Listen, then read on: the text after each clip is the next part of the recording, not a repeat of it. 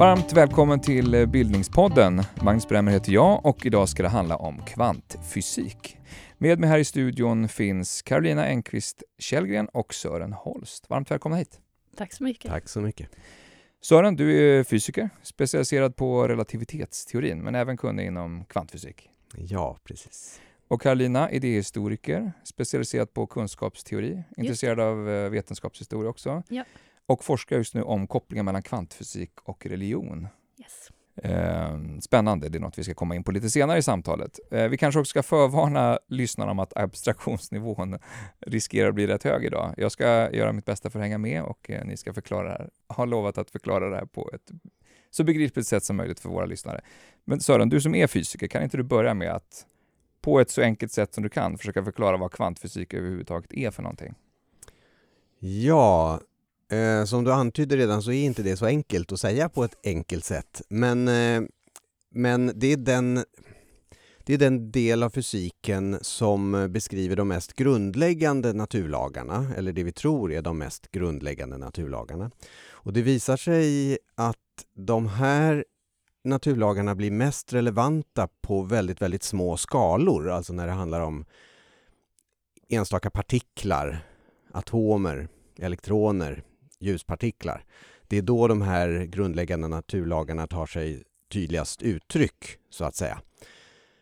Något de flesta brukar känna till som har med kvantfysik att göra det är ju periodiska systemet, alltså den här kartan över alla grundämnen där de olika atomslagen ordnas i kolumner och rader utifrån deras elektronstruktur. Det är kvantfysiken som ligger bakom den strukturen hos det periodiska systemet. Mm. Um, det är alltså med kvantfysikens hjälp man kan förklara varför atomer har den struktur de har.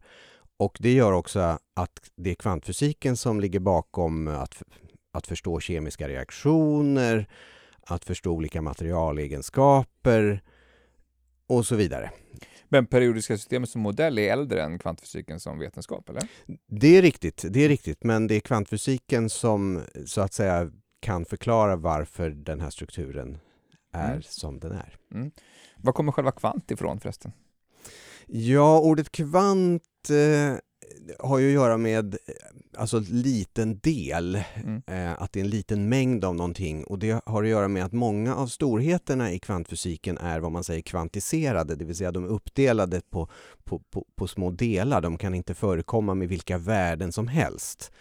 I den klassiska fysiken till exempel så kan ju energin hos ett system i princip ha vilket värde som helst, men i kvantfysiken så kan energin ofta typiskt bara ha vissa speciella värden. Mm. Man säger att energin är kvantiserad, den är uppdelad. Så, så okay. det är därifrån mm. ordet kvant kommer.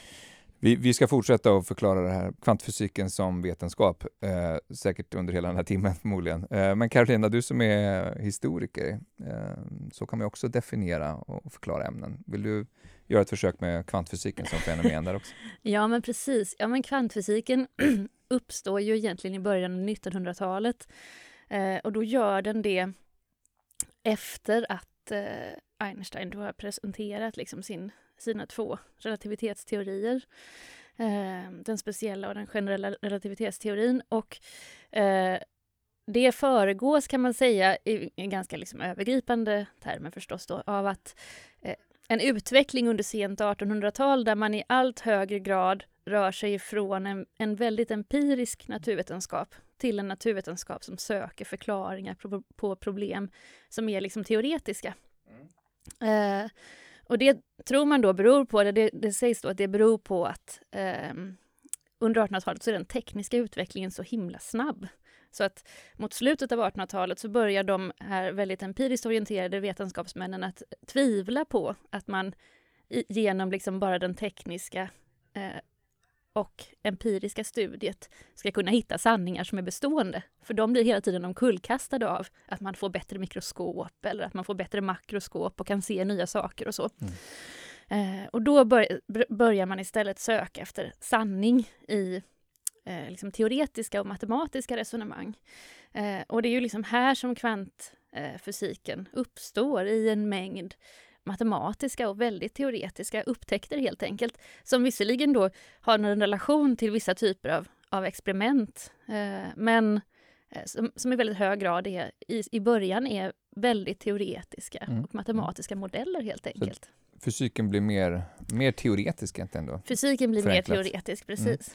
Men o- om jag får flika in där eh, så är det ju ändå så att det som styr behovet av kvantfysiken och dess uppkomst, alltså det som gör att man känner sig tvungen att utveckla den här väldigt teoretiska eh, delen av, av, av fysiken, det är ju ändå högst påtagliga experiment. Det börjar ju så med några experiment som eh, har att göra med växelverkan mellan materia och ljus som man helt enkelt inte vet hur man ska kunna förklara. Och det är så behovet uppstår. Man ser det måste, vi måste mm, hitta djupare typer av förklaringar här och det leder sen till det här väldigt teoretiska ramverket som, som du beskriver. Ja men precis, det stämmer ju att det är ju de här det i, I ett antal experiment ser man liksom en, en samverkan mellan ljus och materia eller mellan observatör eller de mekaniska hjälpmedel med vilka man observerar och det man tittar på som man inte kan förklara.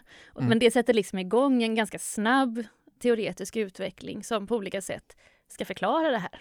eh, Helt enkelt. Men det verkar som att man kommer till en, eh, eh, en återvändsgränd eller ett vägskäl eller vad vi nu ska använda för metafor, eh, där man måste välja en helt ny väg och ställa andra typer av frågor, låter det som. Kan, kan, Sören, kan inte du ge lite fler exempel på hur de där frågorna inom fysiken förändras med kvantfysiken? Ja, alltså de, de tidiga experimenten där som blev problematiska eh, eller de tidiga observationerna där man fick problem med den klassiska fysiken, det handlar ju till exempel om vad händer när ljus träffar en metall? Hur reagerar eh, elektronerna i metallen på det? Mm. Det finns något som heter den fotoelektriska effekten till exempel, eh, som Einstein diskuterade mycket och, och där det visade sig att man måste anta en helt nya egenskaper hos, hos ljuset som man inte hade tänkt sig tidigare. Mer specifikt, man måste anta att ljuset är diskretiserat eller kvantiserat. Man måste införa ljuskvanta, alltså små man måste tänka att ljuset är inte bara en kontinuerlig våg utan ljuset kommer i form av små energipaket som absorberas av materian eller, eller metallen i det här fallet. Och Okej. det är enda sättet att förklara den här typen av fenomen. Det är ett exempel på ett sån här påtaglig observation. Som, Är det att man, man må- så här, måste acceptera att, att saker och ting är kom, mer komplicerade än vad vi har tänkt oss tidigare? Ehm, mer komplicerade, alltså annorlunda. Och som Carolina var inne på att förklaringarna här som krävs blir allt mer abstrakta. De Mm. blir allt längre ifrån vår vardagserfarenhet. Mm. Och, och, och det gör att vi måste i högre grad tillämpa matematik också. Är det så att eh, f- fysiken tidigare har haft en tydlig liksom, observatör eller just att eh, eh, har varit experimentstyrd och att man kommer till en punkt att nu, nej, men nu, nu är det uträkningar och matematik som är nej. styrande? Nej, jag, alltså jag, jag tror att kvantfysiken är i hög grad experimentstyrd eh, från början och det, det fortsätter den vara. Det handlar oerhört mycket i kvantfysiken om, om just experiment faktiskt Mm. eh, och, och, och hur, hur teorin ska förhålla sig till experiment. Så det är inte så att det bara blir uträkningar och, och abstrakt matematik. Okej. Vill du lägga till något? de här, de här experimenten, jag håller med om att utvecklingen är experimentstyrd, men de stor, eh, väldigt stora steg i kvantfysiken, till exempel Heisenbergs osäkerhetsprincip, den utvecklar han ju på Helgoland under två veckor av rent matematiskt tänkande typ. Och då är ju det i relation till experiment som har utförts någon annanstans. Men det är inte för att han sitter och experimenterar som han utvecklar den här principen. A- Eh, absolut.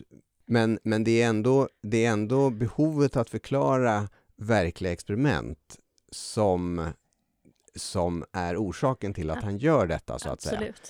Eh, och, och, och på det sättet så om man ska jämföra med eh, andra teoribyggen som du nämnde, nämligen Einsteins relativitetsteorier, så är ju den direkta orsaken till att Einstein utvecklar dem är inte konkreta experiment Nej. utan att de tidigare teorierna faktiskt inte riktigt går ihop. Så att om man jämför kvantfysik med relativ- relativitetsteori så är kvantfysiken mycket mer experimentbaserad i grunden och i utvecklingen. Okej. Ja men absolut. Men också mer abstrakt. Men båda de ingår i en, rörel- en historisk rörelse kan man säga, där det plötsligt är tillåtet att liksom teoretisera Ja, för att Mm. förklara. och där teorierna blir allt mer abstrakta. Ja. Vi kanske kan Men- följa upp det här spåret längre fram också. Men eh, bara, man talar både om kvantfysik och kvantmekanik, märker jag när jag läser på om det här. Ja. Vad, vad är skillnaden? Eller finns det en skillnad där? Ja, och, alltså om man vill, man kan använda dem ganska synonymt. Om man vill skilja på dem så skulle jag säga att kvantmekanik är mer det matematiska ramverket och kvantfysik är, handlar mer om alla fenomen som, som Okej. det här beskrivs. Men det är, en, eh, det är inte nödvändigt att Mm. skilja. Det är ju kanske särskilt för, för oss som inte uh, förstår så bra vad kvantfysik eh, exakt är, någonting ganska så här eh, mytomspunnet och lite mystiskt nästan. Det har fått lite grann den bilden väl? Uh, håller ni med om det och i så fall varför har det blivit så? Ja, men det har det ju och jag tror det beror på flera saker. Uh, en sak som det beror på det är ju att det är så oerhört abstrakta teorier så det är svårt att liksom återge dem på ett sätt som är eh, korrekt, eller vad man ska säga.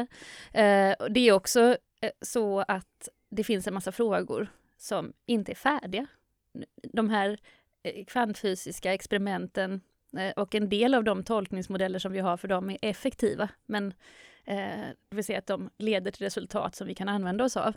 Men de yttersta frågorna som handlar om vilken typ av verklighet som liksom blir konsekvensen om man, Mm.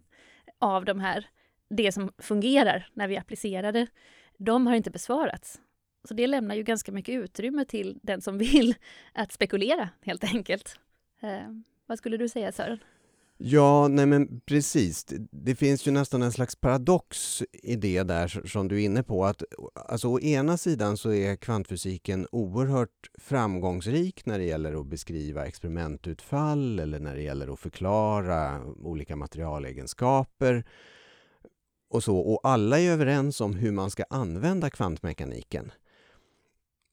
Men samtidigt så finns det ingen enighet bland fysiker om hur man ska tolka kvantfysiken, alltså hur man ska förstå vad den faktiskt säger om verklighetens beskaffenhet i grunden.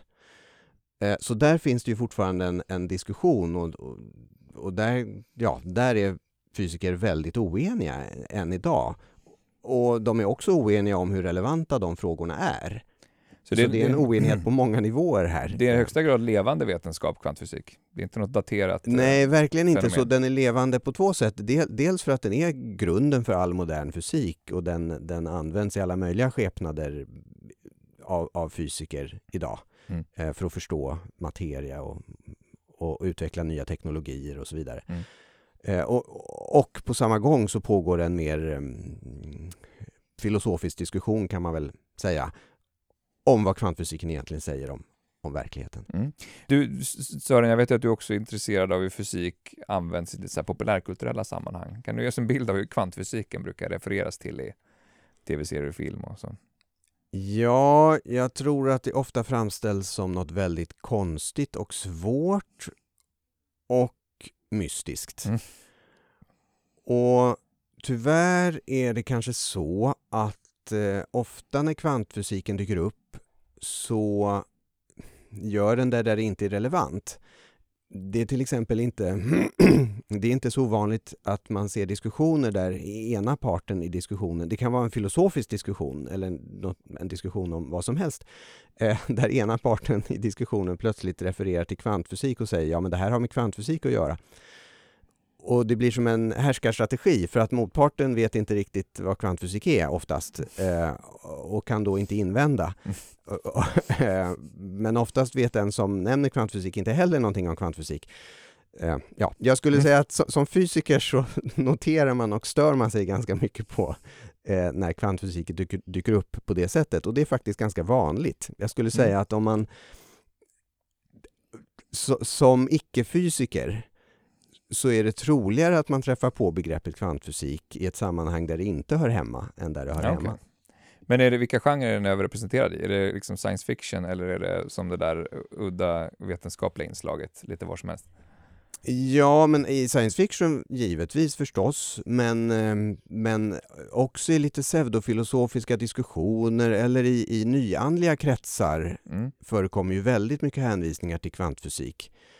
Eh, Och där anspelar man ju just på de delarna av kvantfysiken som låter väldigt mystiska när man försöker uttrycka dem i vardagliga termer. Mm. Man anspelar på det och försöker få ja, ge sken av att ha stöd för sina egna idéer Mm. då. Vi- för ett antal år sedan så blev det en debatt i, i, i- i Sverige här, apropå en bok som, som försökte förklara i stort sett allt möjligt med, med kvantfysik. Hur, hur, kommer det sig ens att det är möjligt att skriva en sån bok? Är det just för att inom fysiken är man inte ens klar på exakt vad kvantfysiken kan göra eller är det någonting av den här mystiska schablonbilden? Eller, Ja, jag tror att det är båda de sakerna Mm. eh, som du nämner där. Det, det finns en pågående seriös diskussion bland fysiker om hur man ska förstå vad kvantfysiken säger om verkligheten. mm, Och det är också så att det är, teorin är så abstrakt så den är svår att uttrycka i vardagliga termer och då, då kan man liksom dra växlar på det som blir felaktiga. allt till relationer och, och kärlek och problem på jobbet? Och Absolut, precis. Men- Och sen så ska man tillägga att ganska mycket fysiker själva, eftersom de inte, det inte finns givna förklaringsmodeller, också vänder sig till, jag vet till exempel, jag har sett en studie av att, eh, som tittar på astrofysiker i USA och i Italien och de eh, på sina liksom, fredagskvällar så sitter de tillsammans och tittar på sci-fi-serier eh, och försöker där hitta liksom, begrepp för att kunna tala om, på sin fritid då, kunna tala om de här tolkningsproblemen. Eh, Så det finns också ju, det finns ju också en, liksom en, även hos fysiker kan det finnas en vilja att försöka hitta de här begreppen någon annanstans. Alltså be- begrepp och bilder och metaforer för att liksom förklara teorin? Ja, för att Ja. förstå de här problemen med hur man ska, för- för att förklara hur man ska förstå verkligheten givet kvantfysiken. En sak som jag kom in på flera gånger nu är det här med tolkningar av en ursprunglig teori eller någon Mm. form av... Säg något mer om det där, för det där verkar väldigt specifikt för kvantfysiken. Ja, men det som, det som sker det är ju då att de här liksom grundläggande förutsättningarna för hur verkligheten är beskaffad, de ifrågasätts i och med de här initiala experimenten. Eh, och en sån, det är det här idén om att man kan hitta en, en enda eh, grundläggande enhet som är grundläggande för, för all vår verklighet, som till exempel atomen eller elektronen eller vad det nu kan vara för minsta enhet. Men i de här tidiga kvantfysiska experimenten så ifrågasätts själva liksom idén om en grundläggande enhet kan man säga. De verkar antyda att eh, det inte finns en enda sån här liksom, enhet som är men, helt särskild från alla andra enheter runt omkring den, så att säga.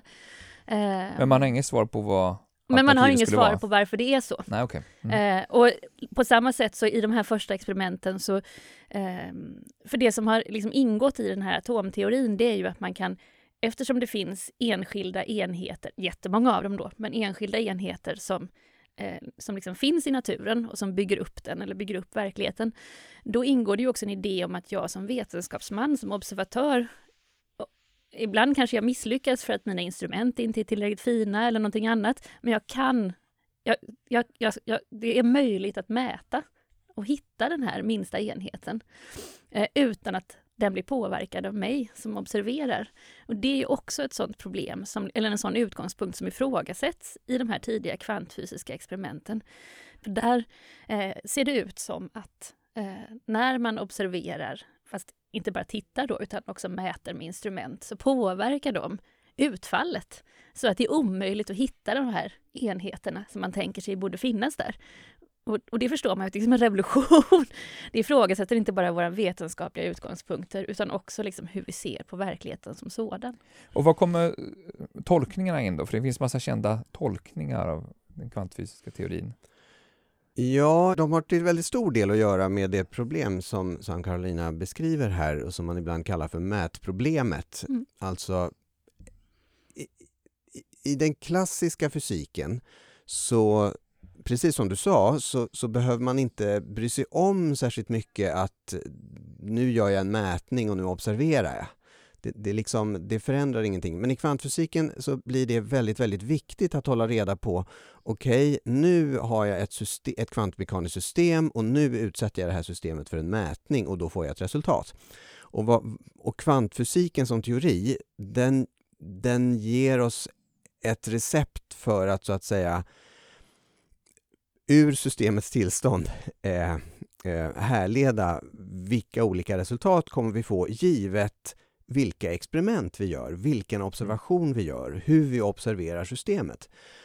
Men i själva formuleringen av kvantfysiken så är det liksom viktigt att separera mellan observatör och system, eller mätutrustning och system. Och den där distinktionen har inte varit viktig att göra tidigare.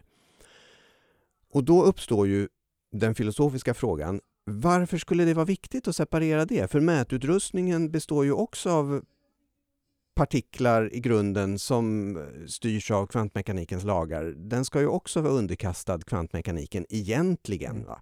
I, I princip i alla fall, även om den är makroskopisk.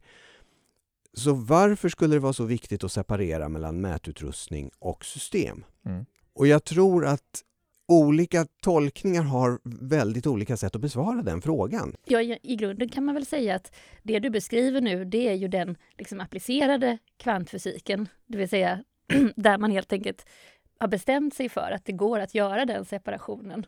Ja. Och då får vi ett antal mätresultat som vi kan applicera och som fungerar väldigt väl. Och det är en av tolkningarna i den här debatten kan man säga. För sen finns det andra positioner, till exempel sådana som eh, representeras av den här Erwin Schrödinger som vi kanske ska komma tillbaka till sen. Eh, han menade ju, eller föreslog ju ganska, redan ganska tidigt på 30-talet att vi måste försöka hitta, vi måste hitta en förklaring till de här eh, liksom problemen där där det verkar som att vi påverkar det vi, de mätningar vi gör. Det måste vi hitta en förklaring till som inbegriper observatören. Som gör mm mig som observatör till en del av det system jag observerar. Eh, och det, där, han, just det, där det är en annan tolkning helt enkelt. En av tolknings... Eh, en av problemen där tolk, uttolkningarna går åt olika håll. Mm. Just det. Jag tänker att vi, vi ska fortsätta försöka förklara lite mer vad, vad det är kvantfysiken försöker säga om världen. Eh, också lite grann senare i samtalet vad kanske kvantfysikens eh, frontlinje ligger idag. Men vi måste, också förstå kvantfysiken som historiskt fenomen. Om vi skulle börja i den änden.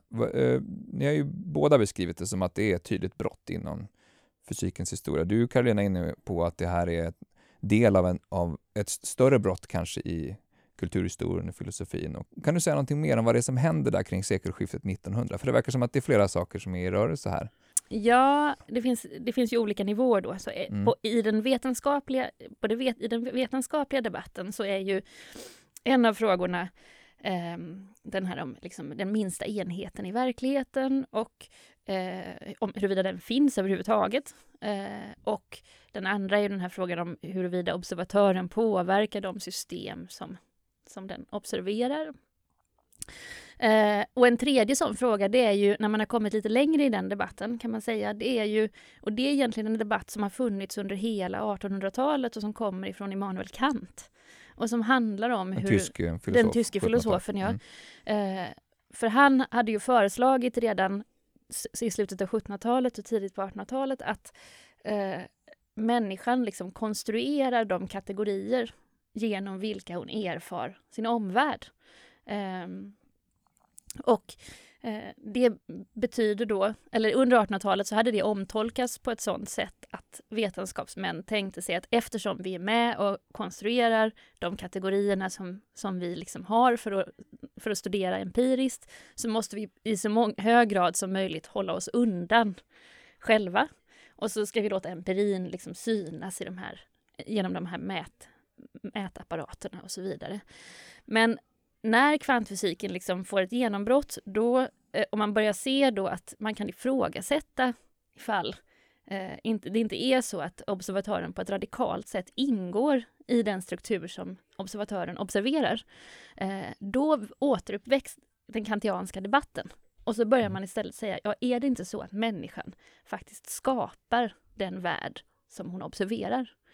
Så det blir en, det, det är liksom en, en, återgång till en diskussion som har funnits från och till under hela 1800-talet och som vi fortfarande för, kan tilläggas. Är det så att vi liksom i grunden är med och skapar den verklighet som vi erfar. Är det inte så att man inom filosofi vid den här tiden också är intresserad av de där väldigt grundläggande frågorna? Vad kan vi överhuvudtaget säga om världen? Vad är överhuvudtaget sant? Absolut, och enligt vilka metodologiska principer eh, kan vi säga någonting om vad som är sant om verkligheten? Och här finns det ju både en, en typ av vetenskapsfilosofi som också um, som, som också liksom är lite paradoxal för att å ena sidan så säger man så här det går liksom att hitta, den, den univers, de universella sanningarna, de kan vi hitta genom att, genom att liksom göra den här, ha den här teoretiska utläggningen. Så det vi hittar i experimenten, de, det kan vi förklara genom den teoretiska utläggningen. Och det är en sån förändring som sker mot slutet av 1800-talet och som leder till ett antal matematiska genombrott kan man säga, som sen i sin tur bidrar till kvantfysikens utveckling. Men eh, samtidigt så finns det också en en vetenskapsfilosofisk eh, position som säger så här. Vi ska inte anta någonting som går utöver det eh, vi kan se i experimenten. Och det här låter ju väldigt paradoxalt, men man kan kombinera dem. För då kan man säga så här. Vi måste ifrågasätta allt vi vet när experimenten visar någonting annat. Eh, när vi inte ser, inte kan hitta den här enskilda enheten som vi letar efter, då måste vi, kan vi inte anta att den ändå finns. Då måste vi liksom ställa oss den radikala frågan, finns det en sån här grundläggande enhet? Vi kan inte anta någonting som finns bortanför mm. eh, det vi ser i experimenten. Ernst Mach heter den vetenskapsfilosof mm. som är liksom den främst, främste förespråkaren för det här perspektivet. Så här finns det kopplingar mellan vad som händer i den vetenskapliga världen inom filosofin? Absolut. Och, mm. Det här brytningsskedet som Karolina beskriver, vad tycker du Sören är mest intressant med det som, som fysiker och vad som händer inom fysiken vid den här tiden? Ja, Carolina har ju redan varit inne här på, på att observatörens roll blir helt annorlunda från hur den är i, i, i den klassiska fysiken. Eh, men det är också flera andra element hos kvantfysiken som skiljer den på ett radikalt sätt från den klassiska fysiken. En sån sak har att göra med att kvantmekaniska system präglas av att de har inneboende obestämdheter. Alltså, om, i klassisk fysik, om vi ska beskriva ett system eller en partikel, då, då har den vissa välbestämda egenskaper. Det kan vara så att vi inte alltid känner till vilka de egenskaperna är, men de är på något sätt. Men i kvantfysiken så är det så att många av de här egenskaperna har en inneboende obestämdhet. Och, och, det är ju något väldigt radikalt. En partikels position, läge till exempel, är i kvantfysiken något som inneboende är obestämt. Partikeln är inte på något särskilt ställe. Det är inte bara vi som inte vet om det, utan partikeln är inte någonstans. Det är en skillnad. En annan sån här väldigt radikal brytning med den klassiska fysiken, det är att frångå determinismen. Den klassiska fysiken är deterministisk i den meningen att om, om vi vet tillståndet för ett system vid en tidpunkt då kan vi i princip räkna ut exakt hur tillståndet kommer att utvecklas och vad alla experiment som vi mm. gör senare på systemet kommer att ge för resultat. Den är förutsägbar? Ja, den är mm. förutsägbar. Men i kvantfysiken så finns det ett inbyggt element av så att säga ren slump. Mm. Eh, så att även om vi vet exakt vad tillståndet är så kan kvantfysiken bara förutsäga sannolikheter för olika experimentutfall.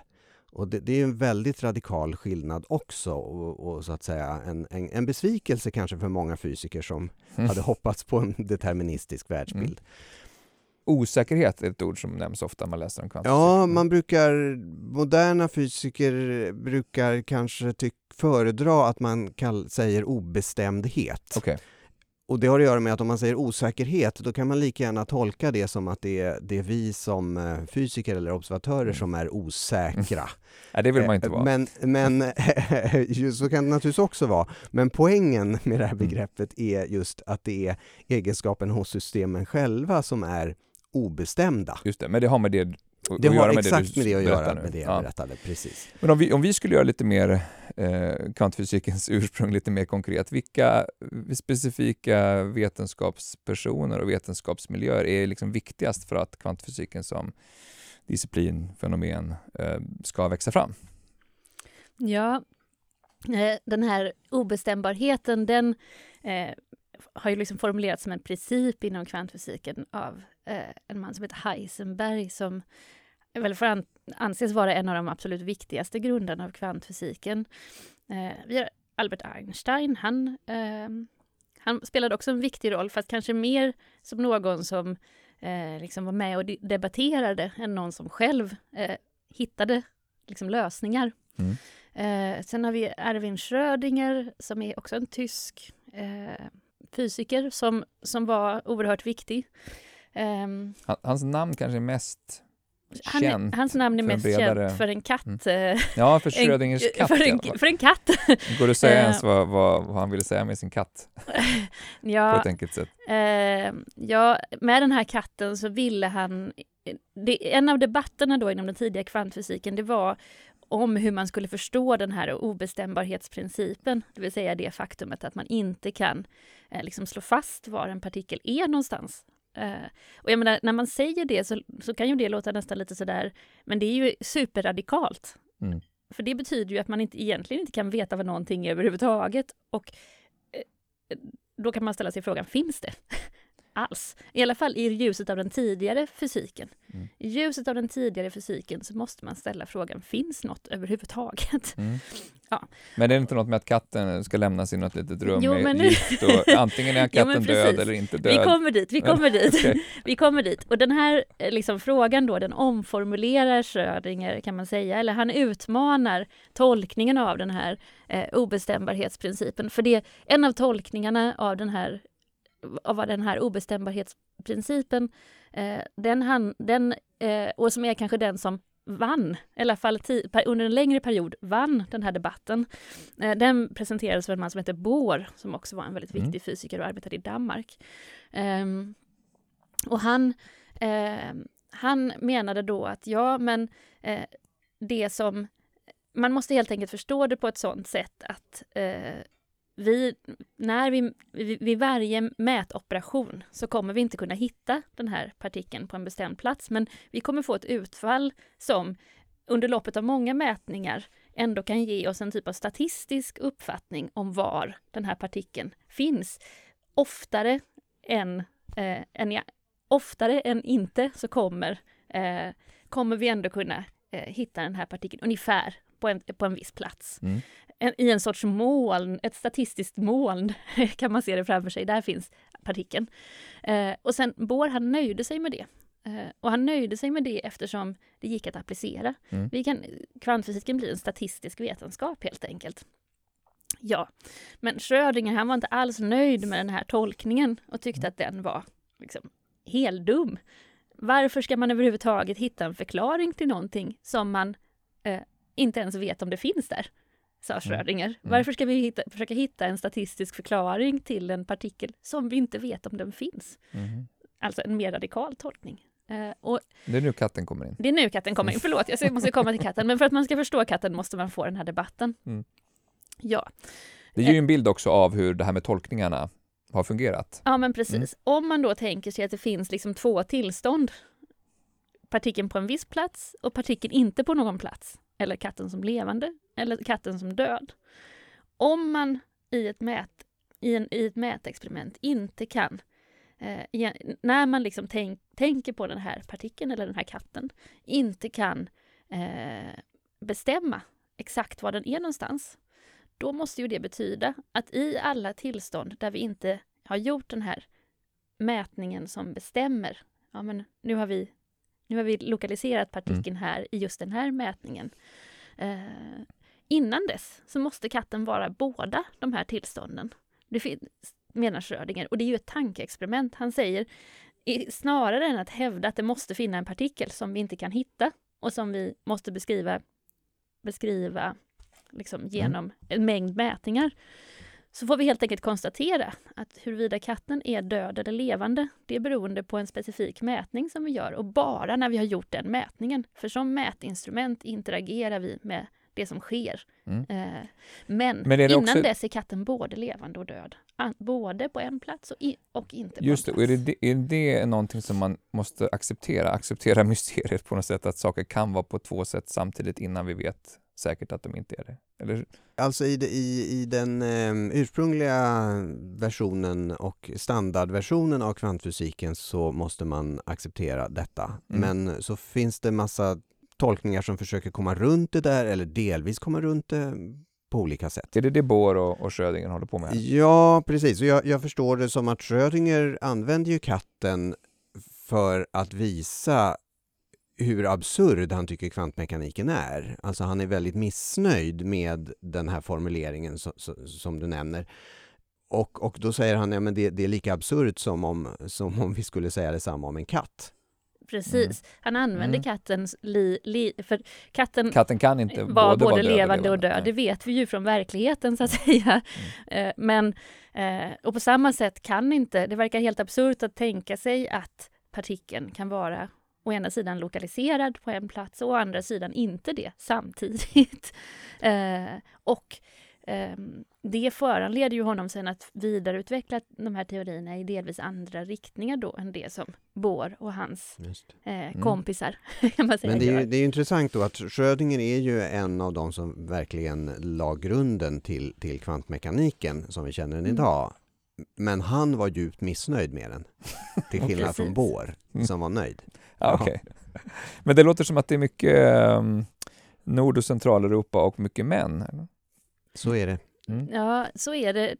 Delvis i alla fall. Det är mycket män, eh, det stämmer.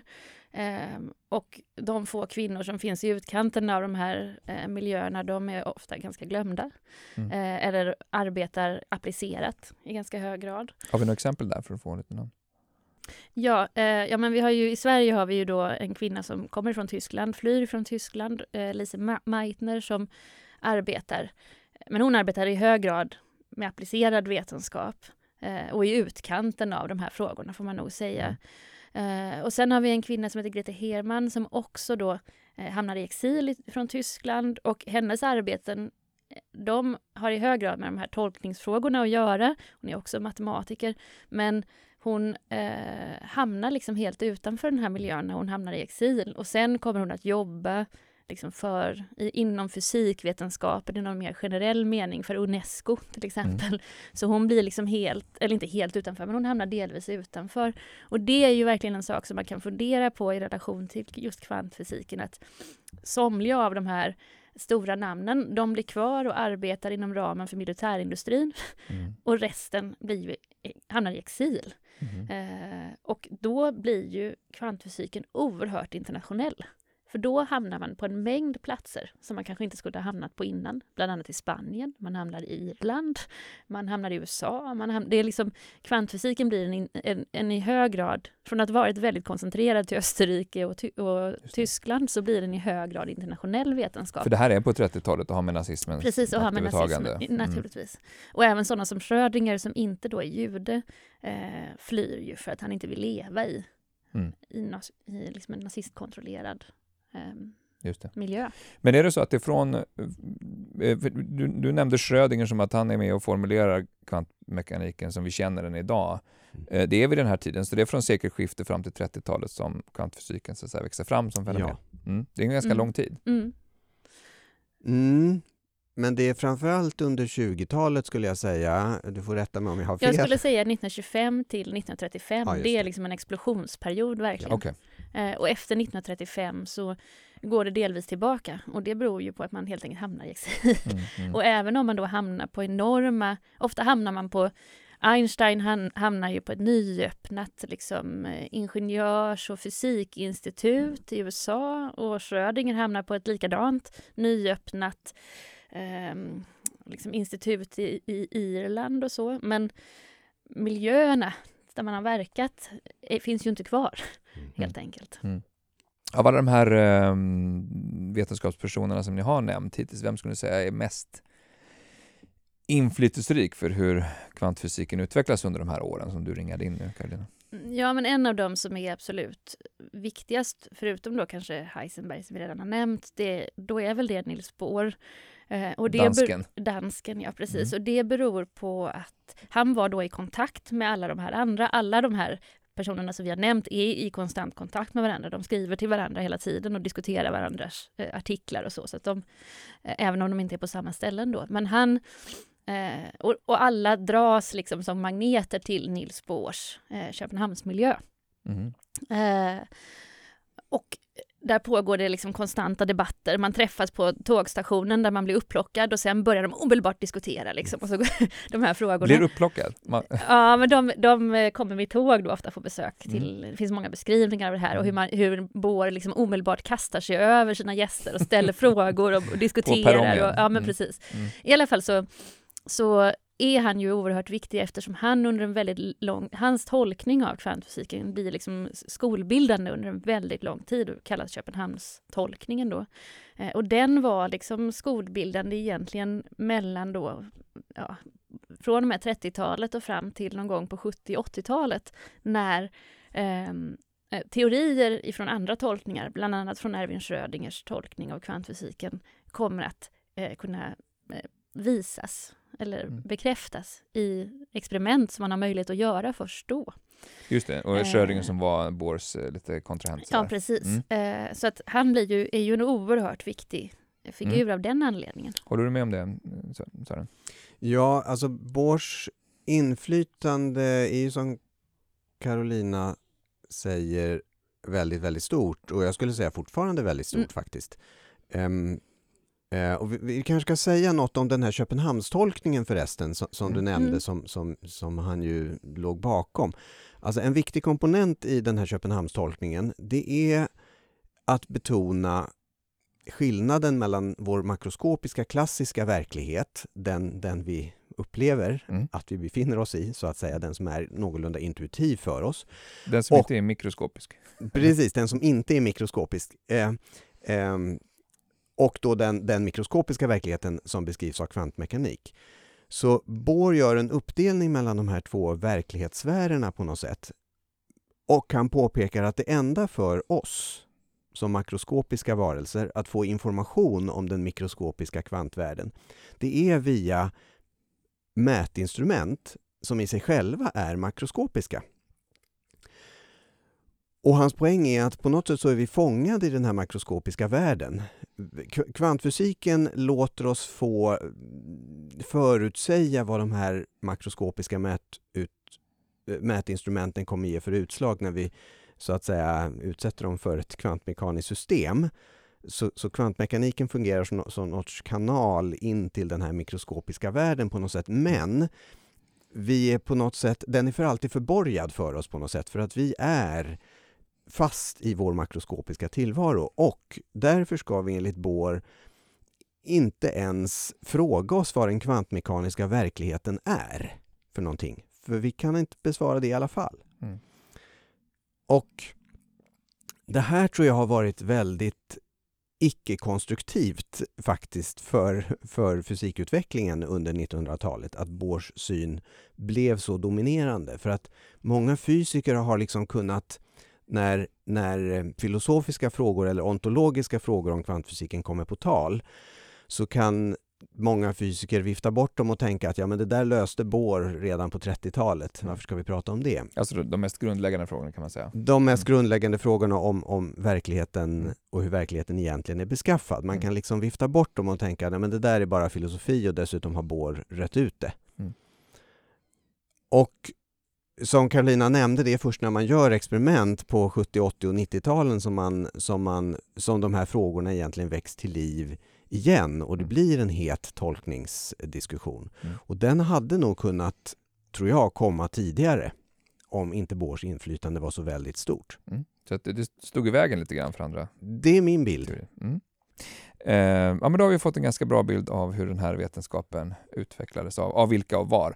Och innan vi släpper liksom kvantteorin helt och hållet, finns det någon, någonting ni, ni, tycker att man absolut ska ha med sig om man har lyssnat på en, en sån här entimmes introduktion till kvantfysik? Vad, vad börjar du med Sören? Då?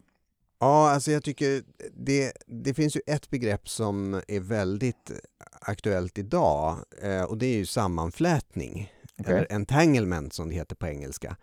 Och det är också ett svårt begrepp att förklara, men om man ska försöka så är det något i den här stilen att om man har ett ehm, kvantmekaniskt system som består av flera partiklar.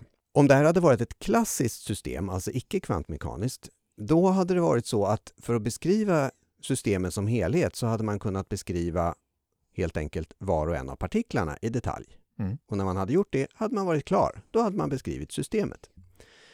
I kvantfysiken funkar inte det. Alltså i kvantfysiken funkar det inte att beskriva ett helt system genom att separat beskriva delarna av systemet Mhm. eller de enskilda partiklarna var för sig. Utan allt hänger ihop. Eh, ja, fast det där är ju en farlig formulering som riskerar leda till missuppfattningar. Eh. Men något Mm. åt det hållet. Eh, alltså,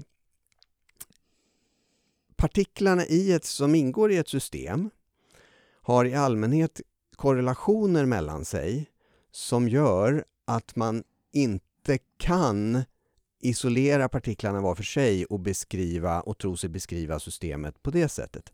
Man kan beskriva det som att informationen i systemet är delokaliserad över systemets alla delar.